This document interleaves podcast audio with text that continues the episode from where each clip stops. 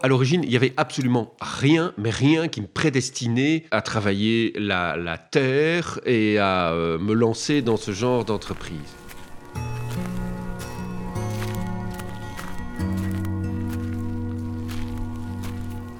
Du vin aux portes de Bruxelles. Un podcast d'Audrey Hanson, une production Little Tower.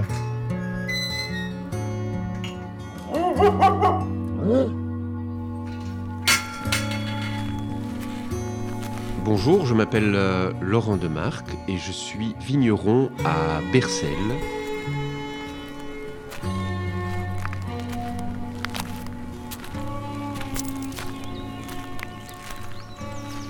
La vie est faite de, rencontres, rencontres de gens et rencontres d'endroits. Et de fil en aiguille, euh, ma femme et moi, on s'est retrouvés avec, sur les bras, un domaine à 500 mètres de Bruxelles de 6 hectares. Et les gens qui viennent ici sont, chaque fois surpris de découvrir euh, cet endroit parce qu'on ne s'y attend pas du tout.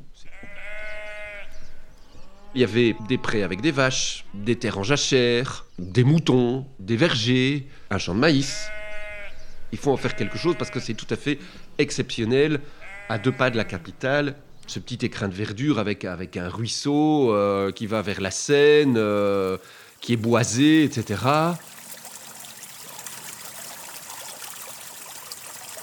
J'ai commencé à m'en occuper et puis j'ai vite été confronté à la réalité de la situation. Et un matin, je suis descendu ici la rue qui donne une vue euh, sur, la, sur les euh, parcelles, sur le domaine vers la Seine. Et on avait planté des petits arbres alignés. Et en descendant, je me suis dit, mais on dirait des vignes. Et là, je me suis dit, voilà, bingo, c'est ça qu'il faut faire.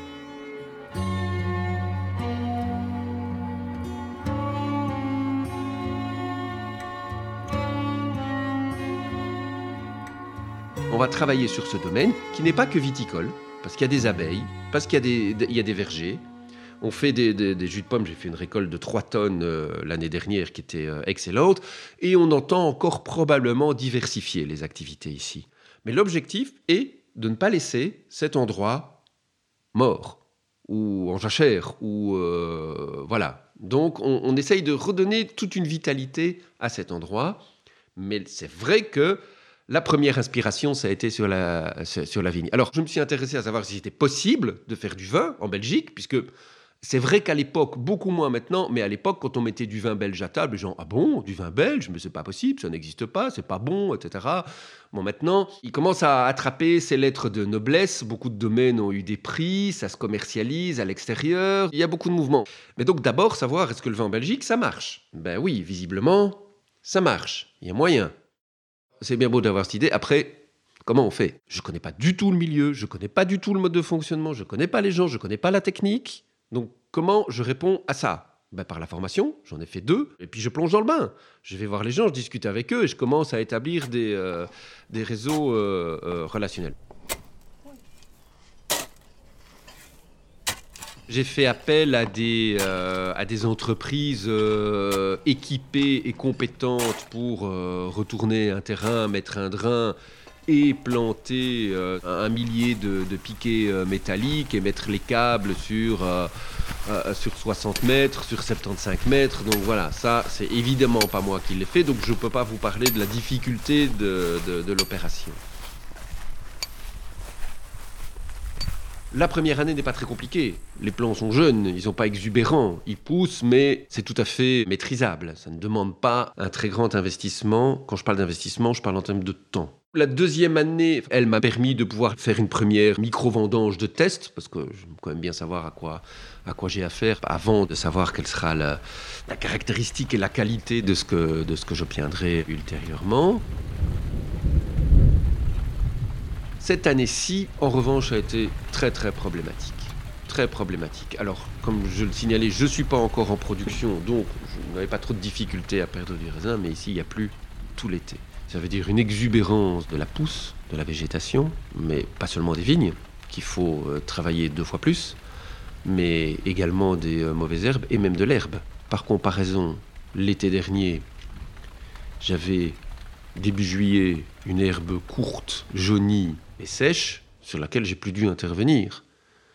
cette saison-ci, j'intervenais à la tonte, puisque c'est de l'enherbement à jeton. Trois jours après, elle avait repris la, taille qu'elle avait avant mon intervention. Donc, je pense que ça illustre bien la dépendance qu'on peut avoir par rapport au climat et le travail que ça, que ça engendre. Et donc, naturellement, sur la vigne aussi. Puisque on ne sait pas assez souvent, mais le travail dans la vigne, ce n'est pas de faire en sorte que la plante se développe et croisse, c'est l'inverse. Il faut la maîtriser, la vigne. Il faut empêcher, c'est un peu comme une liane ou une glycine, ceux qui connaissent ça, il faut l'empêcher de se développer et d'aller partout. Si on la laisse libre, elle fait n'importe quoi, elle pousse de manière complètement exubérante, et nous, notre objectif, c'est de la maîtriser, maîtriser sa croissance et concentrer son développement sur la fortification de son bois, de son pied, c'est ce qui me concerne pour le moment, en période de formation, et ultérieurement sur la production de fruits. Parce que si on la laisse se développer de manière exubérante, le fruit sera mauvais. Il pourra être nombreux, mais il ne sera pas bon. La concentration n'ira pas dans la grappe. Et donc tout le boulot, c'est celui-là. Donc c'est tailler, tailler en hiver, tailler en printemps, tailler en été, épamprer, bourgeonner. Voilà, c'est ça le travail de la vie. Ici, je vais avoir du vin qui aura la caractéristique du sol sur lequel pousse la vigne. Le sol, il est euh, limon-sable essentiellement, donc c'est un sol euh, prédestiné pour les cultures agricoles et horticoles diverses, les vergers, etc. Alors évidemment, le cépage choisi ne s'est pas fait au hasard. Il fallait tenir compte de ce type de sol. Il fallait tenir compte aussi du climat. Et donc, il faut s'orienter vers des cépages qui sont résistants à l'humidité et aux maladies liées à l'humidité, essentiellement les champignons. Si vous venez au domaine du Krayenberg à Bercel, et je vous y invite évidemment, vous verrez que, et ça en étonne souvent euh, plus d'un qui découvre les vignobles belges, on fait pousser la vigne très haut. On met des palissages métallique ou en bois qui monte jusqu'à 2 mètres. Donc c'est pas la même configuration que dans d'autres régions viticoles. Pourquoi on fait ça? Parce que on les éloigne du sol. Ici, on a un grand espacement entre les vignes pour éviter toute contamination avec l'humidité ou avec le froid. J'ai mis quatre cépages, des interspécifiques dont le nom va peut-être vous paraître un petit peu barbare, sauf pour ceux qui sont déjà initiés. C'est du Johanniter, du Bronner, du Souvigné gris et du Muscaris. Le Muscaris, on peut très vite comprendre d'où il vient, quel est son, son, croisement. C'est donc un raisin qui va donner un vin beaucoup plus euh, fleuri, mais c'est un raisin qui est, euh, qui est sucré. Et le Souvigné gris, euh, lui, est un raisin qui est plus sur euh, des, arômes d'agrumes, mais également fleuris. En revanche, le Johanniter et le Brenner sont des raisins qui vont donner un vin beaucoup plus sur la fraîcheur, sur l'acidité. Et donc, l'assemblage de ces raisins-là va donner exactement ce qu'on attend d'un champagne la fraîcheur, la vivacité, l'acidité avec les cépages, avec deux des quatre cépages, le Janiter et le Bronner, et la dimension agrumée et euh, euh, fleurie via le Souvigné gris essentiellement. Le muscat, je pense que je vais continuer à l'utiliser. Enfin, je ne l'ai pas encore vendangé celui-là parce que je n'en avais pas eu assez. Euh, je pense que je vais en faire du vin tranquille. Il faut savoir que c'est évidemment plus complexe de faire du champagne. Hein. C'est plus, euh, plus long, il y a un processus, euh, il y a un délai avant la production qui est beaucoup plus long, puis il y a des étapes supplémentaires évidemment. Petite parenthèse, en Flandre, ils ont commencé beaucoup plus tôt. Ils sont très, euh, très grands consommateurs et très grands amateurs de, champagne. Et donc, eux ont planté les mêmes cépages qu'en Champagne. Donc, Chardonnay, Pinot Noir, Pinot Meunier avec les caractéristiques que l'on connaît, ils ne sont pas résistants à l'humidité, etc. Passons. Ils utilisent la même méthode, les mêmes cépages, ils n'ont juste pas le même sol. Mais donc, ils font du champagne. Mais ils ne peuvent pas l'appeler du champagne. Moi, je vais faire, pour le moment, sur une récolte 2020, une petite centaine de bouteilles qui sont en seconde fermentation, en prise de mousse. Au mois de mars 2022, je vais les faire dégorger et euh, j'aurai un vin euh, effervescent. Donc de mousseux. De champagne, en fait. Parce que même si euh, on a l'appellation uniquement autorisée en Champagne, sauf en Russie où Poutine a décidé que ce qu'il produisait, c'était aussi du champagne, mais que ceux qui venaient de France ne pouvaient plus s'appeler champagne, bon, soit la méthode est la même. Les cépages utilisés ici ne sont pas, les mêmes, mais la méthode champenoise est traditionnelle. Le vin tranquille que j'ai fait, une vingtaine de bouteilles pas plus.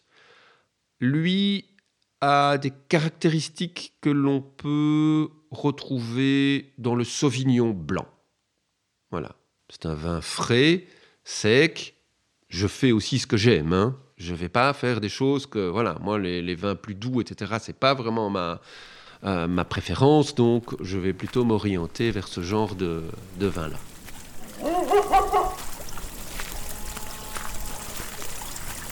La maison est au milieu des vignes. C'est un élément déterminant dans le choix de l'activité que nous avons fait. D'abord, il y a un petit espace de vie, c'est un sujet de discussion, mais finalement, euh, il y a un argument qui l'a emporté de ne pas faire venir les vignes jusque devant la porte de la maison. Donc on a évidemment préservé un lieu de vie, un cadre de vie, euh, donc le jardin avec euh, un verger. C'est vrai qu'on a décidé de laisser des vieux pommiers qui étaient là depuis longtemps et qui donnaient très bien, et puis une, une petite diversité d'arbres qui est intéressante autour de la maison. Et puis, dans un second cercle, les vignes. Trois parcelles différentes, une au nord, une au sud, une à l'ouest. Et un gain de temps phénoménal. Il faut savoir que le travail dans la vigne, c'est chronophage. Ça demande vraiment beaucoup de temps. Et toute l'année.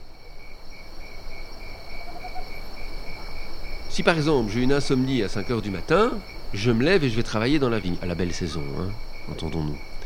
Si j'oublie un outil, c'est pas un problème. Je ne dois pas reprendre ma voiture, aller le rechercher, etc. Et donc, en termes organisationnels, c'est très facile.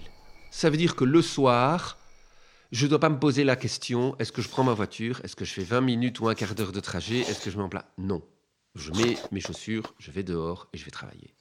C'est une gestion du temps qui est vraiment très très appréciable. Ça fait évidemment intégralement partie du concept bio. Pourquoi? C'est très simple. Malgré tout, on est tous égoïstes. J'habite au milieu de mes vignes, je ne vais pas, moi, aller taper des produits nocifs dans mon cadre de vie. Donc évidemment que j'y suis terriblement sensible. Alors, je ne dis pas que ceux dont la parcelle est très loin de chez eux euh, n'ont pas ce, raisonnement, mais en tout cas, je, ne dois même pas, moi, me faire ce raisonnement et ce calcul. Il est naturel, donc bio.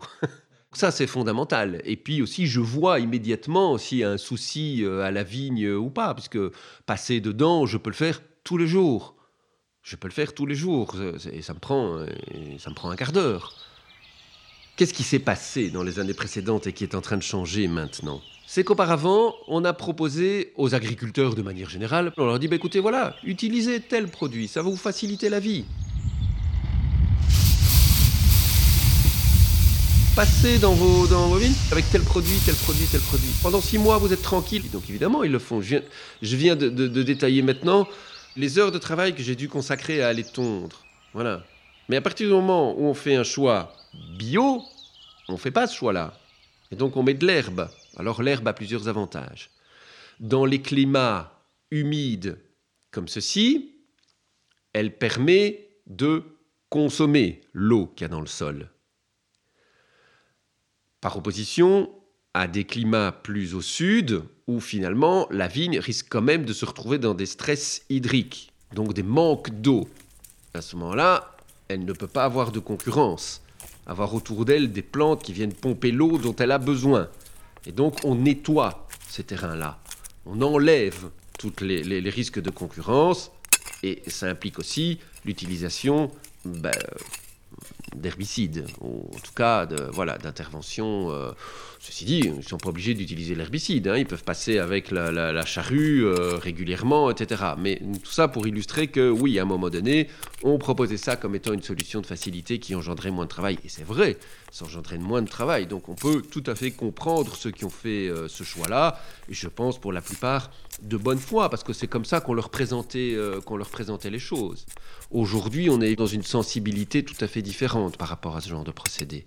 Donc il y a évidemment plusieurs facteurs qui déterminent le choix de l'enherbement.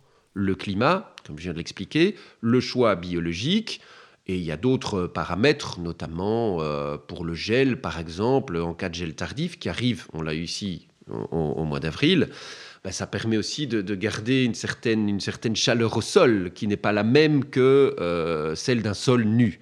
Donc euh, voilà, en gros, hein, très schématiquement, les, éléments qui peuvent déterminer le choix d'un enherbement ou d'un non-enherbement.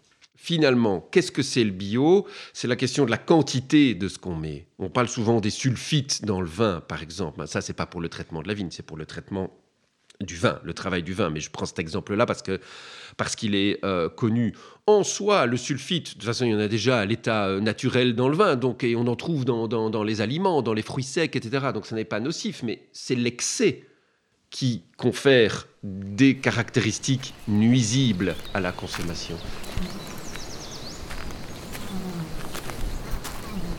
Je suis encore en stade de formation, puisque j'ai planté en 2019, et pas encore en stade de production. La production, je le serai ben, vraisemblablement cette année, en 2022. J'ai plutôt euh, laissé faire euh, les choses parce que je ne suis pas dans, dans une optique euh, de, de, rentabilité maximale pour la bonne et simple raison que ce n'est pas notre seule source de revenus. que c'est un hectare et demi pour le moment avec 5200 pieds, que c'est une activité complémentaire et c'est assez confortable parce que ça me permet, comme je l'ai fait cette année, de me dire non, le raisin n'est pas bon, je ne vais pas en faire quelque chose. Il est malade, eh bien, les choses sont ce qu'elles sont, et euh, la nature est ce qu'elle est. On arrive avec ce résultat, c'est une mauvaise année, tant pis, ça m'a demandé beaucoup de travail, mais tant pis, c'est comme ça, on lisse, c'est un travail de, très grande ampleur. L'année passée était très très bonne, cette année était mauvaise, l'année suivante sera certainement meilleure. Je fais du step by step, hein. je suis loin d'être le seul à, fonctionner comme ça. J'ai anticipé l'organisation de la vendange. Il faut avoir ses cuves avant, évidemment, bien avant. Là, pour le moment, j'en ai deux de 500 litres et deux de, 200 litres dans mon garage, à la Steve Job. Hein. Donc euh, voilà, pour le moment, c'est comme ça que j'ai fait. Ben, il faut aussi commander, il faut que les pièces arrivent, etc. Et on ne peut pas se permettre au moment où le raisin arrive à, maturité, parce que la période de maturité du raisin, c'est-à-dire quand le taux de sucre est suffisant, quand l'acidité n'est pas trop élevée, ben, c'est une semaine. Donc sur, sur une semaine, il faut intervenir, il faut frapper le coup de la vendange, il faut que tout soit prêt. Donc pour le moment, je peux me débrouiller avec du petit matériel, parce que je, c'est ce que j'ai fait à la première vendange. Donc une cuve de 200 litres, euh, comme il y a de plus en plus, et c'est l'avantage de euh, vignobles qui se développent en Belgique, c'est aussi facile de dire tu peux me prêter ta presse, tu peux me prêter ton égrappoir pour ma première vendange, tu peux venir le faire avec moi, etc. Ceux qui sont venus m'aider se reconnaîtront et euh, je les en remercie encore une fois. Mais euh, donc à ce stade, oui, c'est tout à fait euh, faisable de le faire chez soi. Après, il faudra avoir des choses de plus grande envergure pour le stock, pour la vinification, pour la conservation des bouteilles, par exemple d'effervescent. Et si j'en ai 80, je dans ma cave. En plus, c'est pas possible. J'ai pas l'infrastructure nécessaire pour pouvoir le faire on va tourner sur un hectare et demi, 5200 pieds, à 13 à 15 000 bouteilles annuelles. Oui. Évidemment, comme on le fait pour les coopératives en France, comme il y a de plus en plus de vignobles en Belgique, il est aussi possible d'aller livrer sa récolte à un endroit où on vinifie. Alors, c'est pas mon scénario idéal, encore une fois, puisque j'aimerais bien faire tout de A à Z, mais en même temps, euh, voilà, nécessité fait loi. Et en l'occurrence, je ne peux pas du jour au lendemain ici faire surgir un chai avec euh, tous les équipements euh, utiles et nécessaires. Voilà.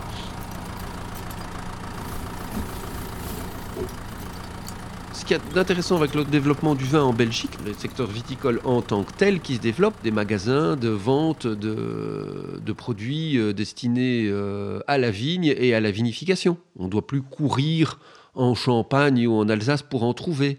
Des œnologues, il y a des gens qui recherchent les levures qui seraient les plus adéquates avec les cépages que l'on plante ici. Et donc tout ça génère une dynamique économique et euh, qui est évidemment pour nous euh, profitable parce que ça permet d'améliorer le, boulot.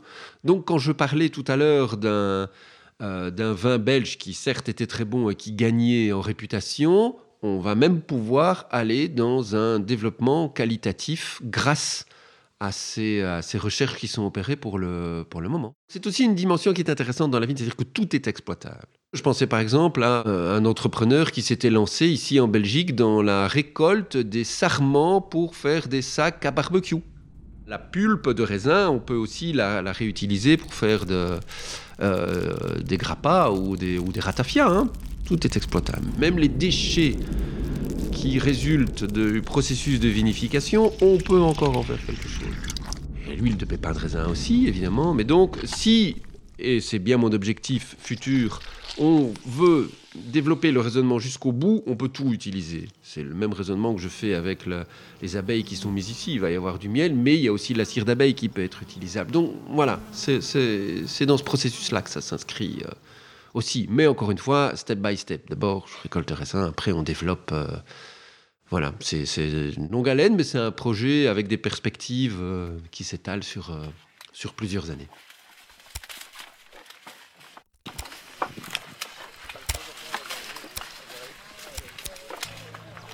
La vendange est évidemment un moment extrêmement important et c'est aussi l'occasion de faire la fête. Alors la première année, j'ai pas pu faire la fête en proposant ma propre production puisque j'en ai pas encore. Ça nous a quand même permis de pouvoir déguster et découvrir euh, des vins qui étaient produits ici euh, dans, la région. Mais pour les vendanges qui suivront, c'est clair qu'à ce moment-là, euh, moi je mettrai à table euh, mon propre vin et ce sera un véritable euh, plaisir. Donc euh, voilà, à bon entendeur. Ça, c'est toute la dimension, euh, toute, la dimension fort agréable de, ce genre d'exercice, mais qui ne se limite pas euh, à la vendange. Il y a des tas d'autres moments au sein du, euh, du domaine. Et d'ailleurs, au beau jour, ça a moins été possible cet été, mais la porte du domaine est ouverte. Comme elle est sur un lieu de promenade, les gens sont déjà venus goûter la petite production que j'avais en cuve et ils s'arrêtent. Et voilà, je ne suis pas encore en commercialisation. Mais évidemment, tout ça permettra de créer une, dynamique avec euh, ceux, qui passent ici, et qui entrent et qui découvrent le vignoble et euh, qui découvrent la façon de faire le vin, et puis qu'ils le goûtent et qu'ils l'emmènent. Il y a des gens qui ont déjà occupé l'endroit ici dans les villes pour faire des fêtes, pour faire des photos, pour faire des... Euh, voilà. Donc c'est très multi, multifonctionnel hein, comme, comme endroit, mais centré autour de l'activité du vin. Et c'est vrai qu'en plus de ça, des vignes sur le coteau ici, c'est très très beau. Et donc euh, voilà, profiter de l'endroit est aussi, euh, est aussi un, vrai, euh, un vrai plaisir, que ce soit au printemps, en été ou en automne.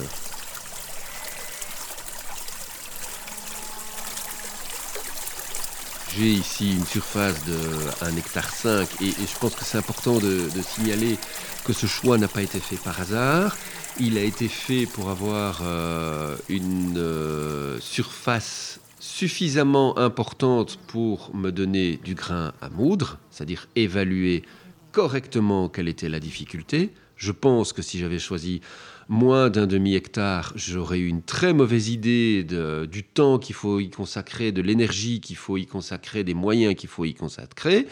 Et si j'avais commencé immédiatement par deux hectares et demi, sans doute que j'aurais été noyé par la quantité de travail.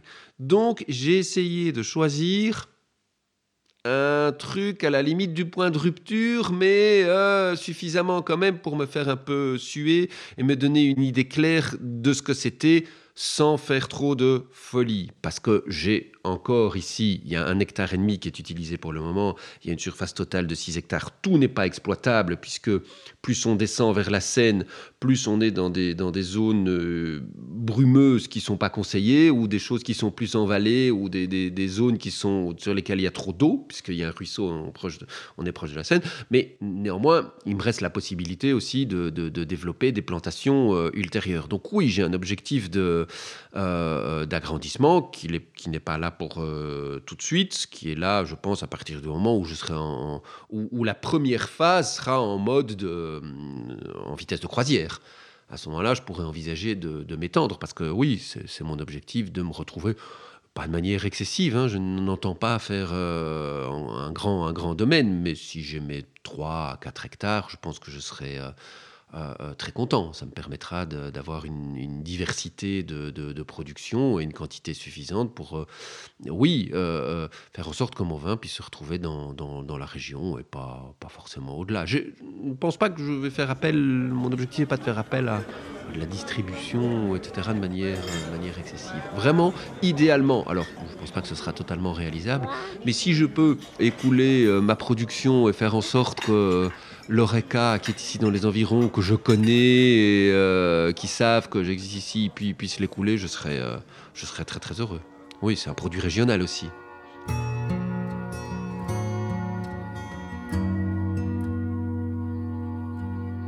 Du vin aux portes de Bruxelles, une production Little Tower. Merci à Laurent Demarque du domaine du Krayenberg pour sa disponibilité et ses explications. Merci également à Michael Marc pour ses bons conseils. Ce podcast vous a plu? N'hésitez pas à le liker, à le partager, à vous abonner à notre chaîne Little Tower Podcast.